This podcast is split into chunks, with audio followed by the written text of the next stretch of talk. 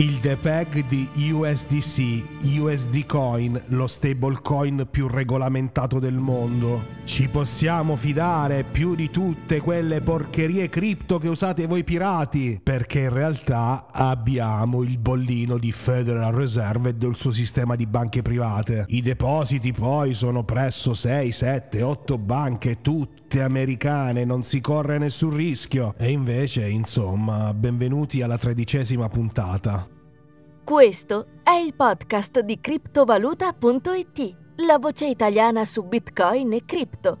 Tutto quello che conta senza peli sulla lingua. Apriamo questa puntata speciale eh, alzandoci di sabato nel disastro più assoluto. Anche se poi ai mercati non è che stia interessando così tanto, che cosa è successo? Nel momento in cui registriamo questa puntata, USDC è scambiato sotto la parità con il dollaro. O per dirlo in un linguaggio più comprensibile, lo stablecoin USDC che dovrebbe rappresentare esattamente un dollaro viene scambiato a qualcosa meno. Questo perché il gruppo Circle, che è quello che gestisce questo enorme baraccone di USDC, ha confermato di avere almeno 3,3 miliardi di dollari depositati presso Silicon Valley Bank. E facciamo un breve riassunto per chi non è stato attentissimo negli ultimi giorni. Per farla breve, Silicon Valley Valley Bank eh, non esiste più, o meglio, il controllo è stato preso dalle autorità statali della California che si occupano di vigilanza sugli intermediari finanziari perché mancava qualche soldo. Poi più avanti nel seguito di questa puntata vedremo perché mancavano dei soldi, perché in realtà la situazione ha anche un certo risvolto comico, ma andiamo con ordine. USDC, USD Coin è uno stablecoin come si può intendere dal nome, è una cripto criptovaluta che dovrebbe essere convertibile in un dollaro in qualunque momento. E qui già sento gli espertoni, quelli che tengono solo i soldi nelle banche, con tutti i bollini, le banche controllate e vigilate, che dicono: Ma come fate a essere così scemi da pensare che uno strumento del genere possa funzionare? Ma un attimo, per quanto di questa opinione possano essere sia quelli della vecchia finanza, sia tanti bitcoiner, non senza un punto di ragione. Eh, gli stablecoin bitcoin hanno in realtà un senso per chi fa dentro e fuori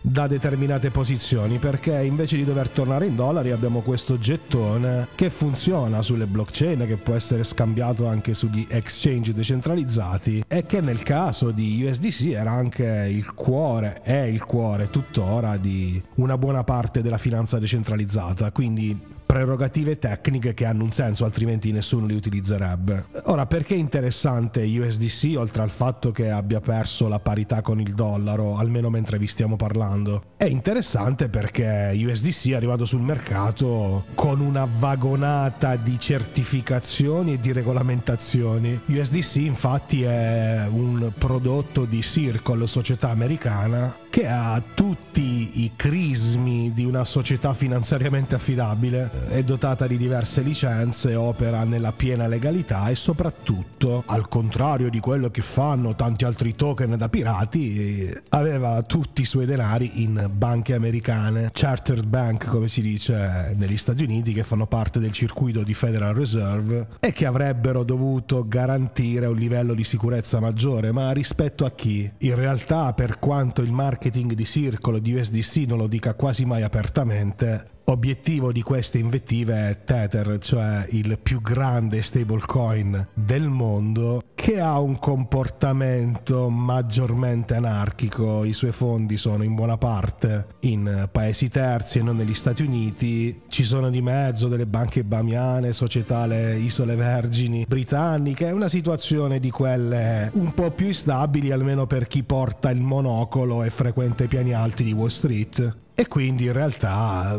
USDC nasce sia perché controllare stablecoin rende molto, vedremo dopo perché, sia perché sembrava quasi a tutti, sempre quelli che frequentano i piani alti di Wall Street, che sarebbe stato facile mettere nell'angolo Tether dicendo guardate noi abbiamo uno stablecoin, completamente regolamentato negli Stati Uniti o comunque le riserve sono in banche degli Stati Uniti e quindi a parità di condizioni perché non scegliere noi? Le cose, lo scopriamo questa mattina, ma in realtà no, sono andate diversamente diversamente. Perché questa mattina ci svegliamo, apriamo i grafici e vediamo USD Coin 0,90, il che vuol dire che sui mercati liberi ai quali partecipano milioni di persone nessuno paga un dollaro per ottenere un token di USDC. E che cosa è successo? Scusate, non ci avevate detto che voi eravate più tranquilli, più sicuri a riparo da qualunque fesseria perché eravate negli Stati Uniti, perché depositavate i vostri soldi presso banche rispettabili? Eh, a quanto pare no, perché chi non ha vissuto le ultime 48 ore sulla Luna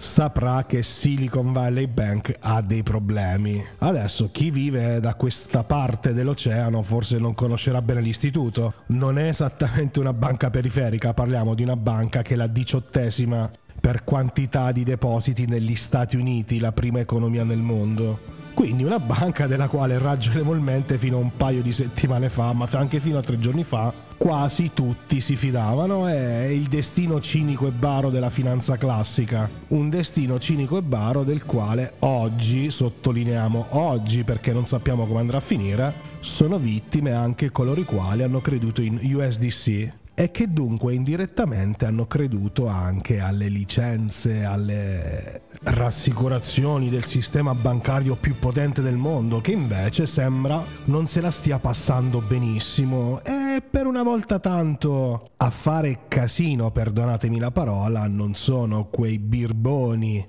del mondo cripto, ma le banche tradizionali. Eh, vedremo perché nella seconda parte della puntata. Siamo a metà puntata e ci prendiamo qualche secondo di pausa. Se ti è piaciuta la puntata fino adesso del podcast di criptovaluta.it, lascia un feedback. Dove? Sulla piattaforma che stai utilizzando per ascoltarci. Ah, e se stai guidando non farlo adesso. Possiamo aspettare qualche minuto, ma non dimenticarlo.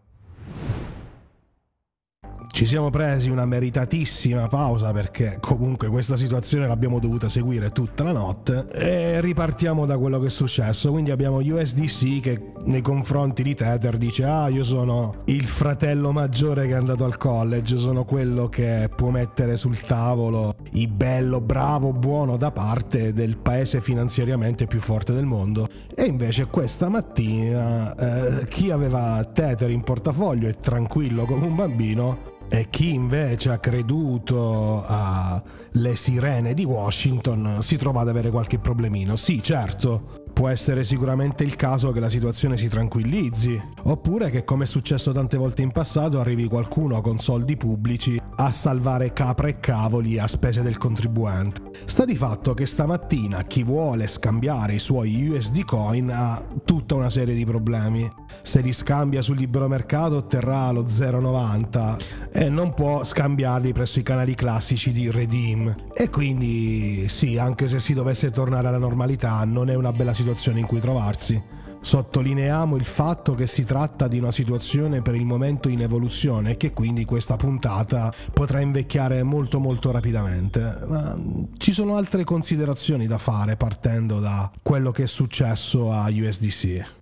Non ci possiamo fidare delle banche. Sì, gli amici bitcoiner mi diranno, basta leggere il primo blocco, il blocco Genesis di Satoshi Nakamoto per capire che tutto questo Maradan è stato messo in piedi perché non ci si può fidare di terzi, soprattutto le banche, ma la questione va affrontata per tutti quelli che non sono ancora arrivati a questa conclusione. Vi avevano detto che USDC era più sicuro del resto perché le autorità di vigilanza vigilano? Sbagliato. Vi avevano detto che gli Stati Uniti erano una giurisdizione più tranquilla per certi tipi di operazioni? Sbagliato.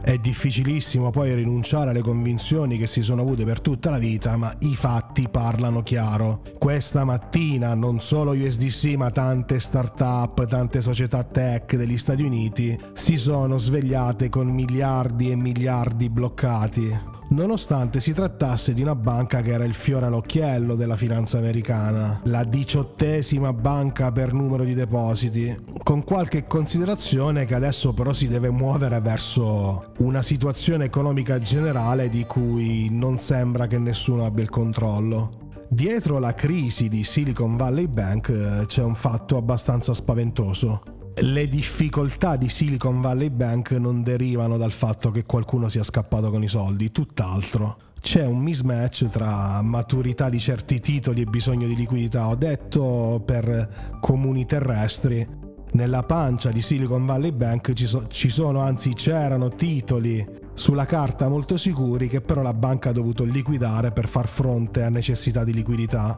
e questi titoli erano titoli di debito pubblico americano, titoli che siamo un po' tutti abituati, tra l'altro per buona parte a ragione, come equivalenti cash. Che cosa vuol dire questo?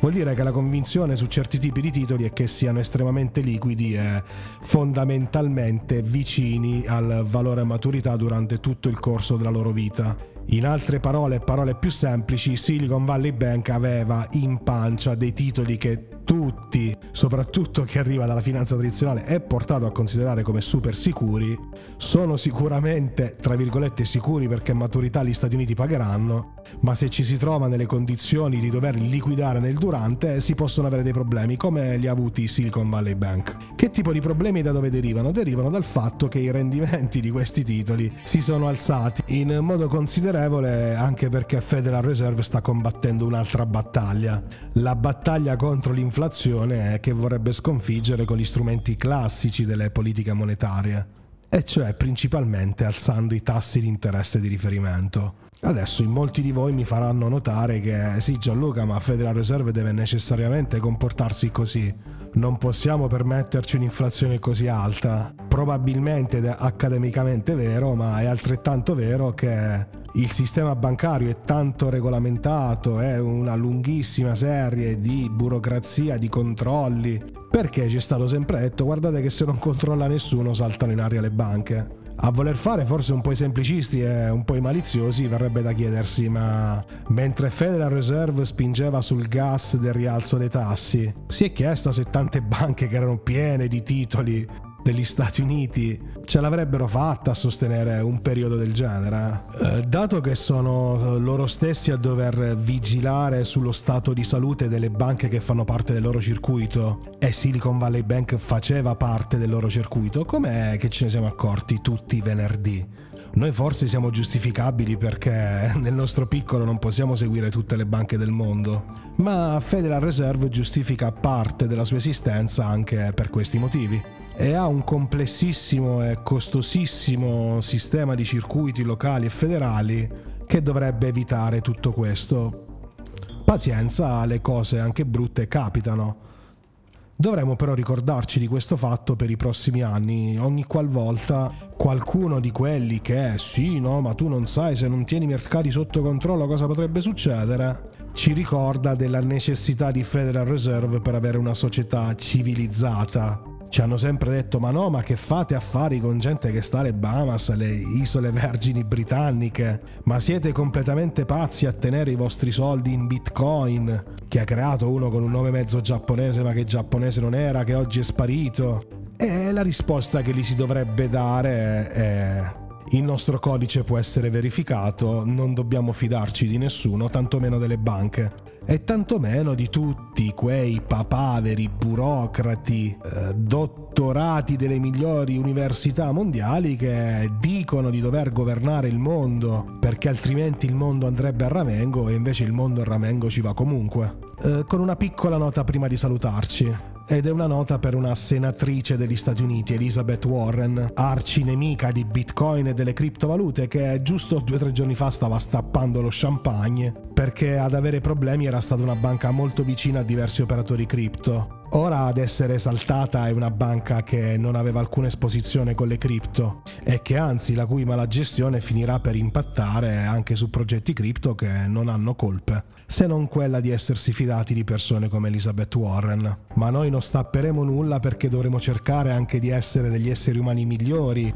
di quel settore della finanza classica che vogliamo combattere anche con Bitcoin. Con questo ci salutiamo, con un arrivederci, anzi un a risentirci alla prossima puntata. Se ti è piaciuto questo episodio del podcast di criptovaluta.it, non dimenticare di seguirci e di lasciare un feedback. Se vuoi continuare a restare informato sul mondo di Bitcoin e cripto, puoi trovarci all'indirizzo www.criptovaluta.it su Twitter e su Telegram.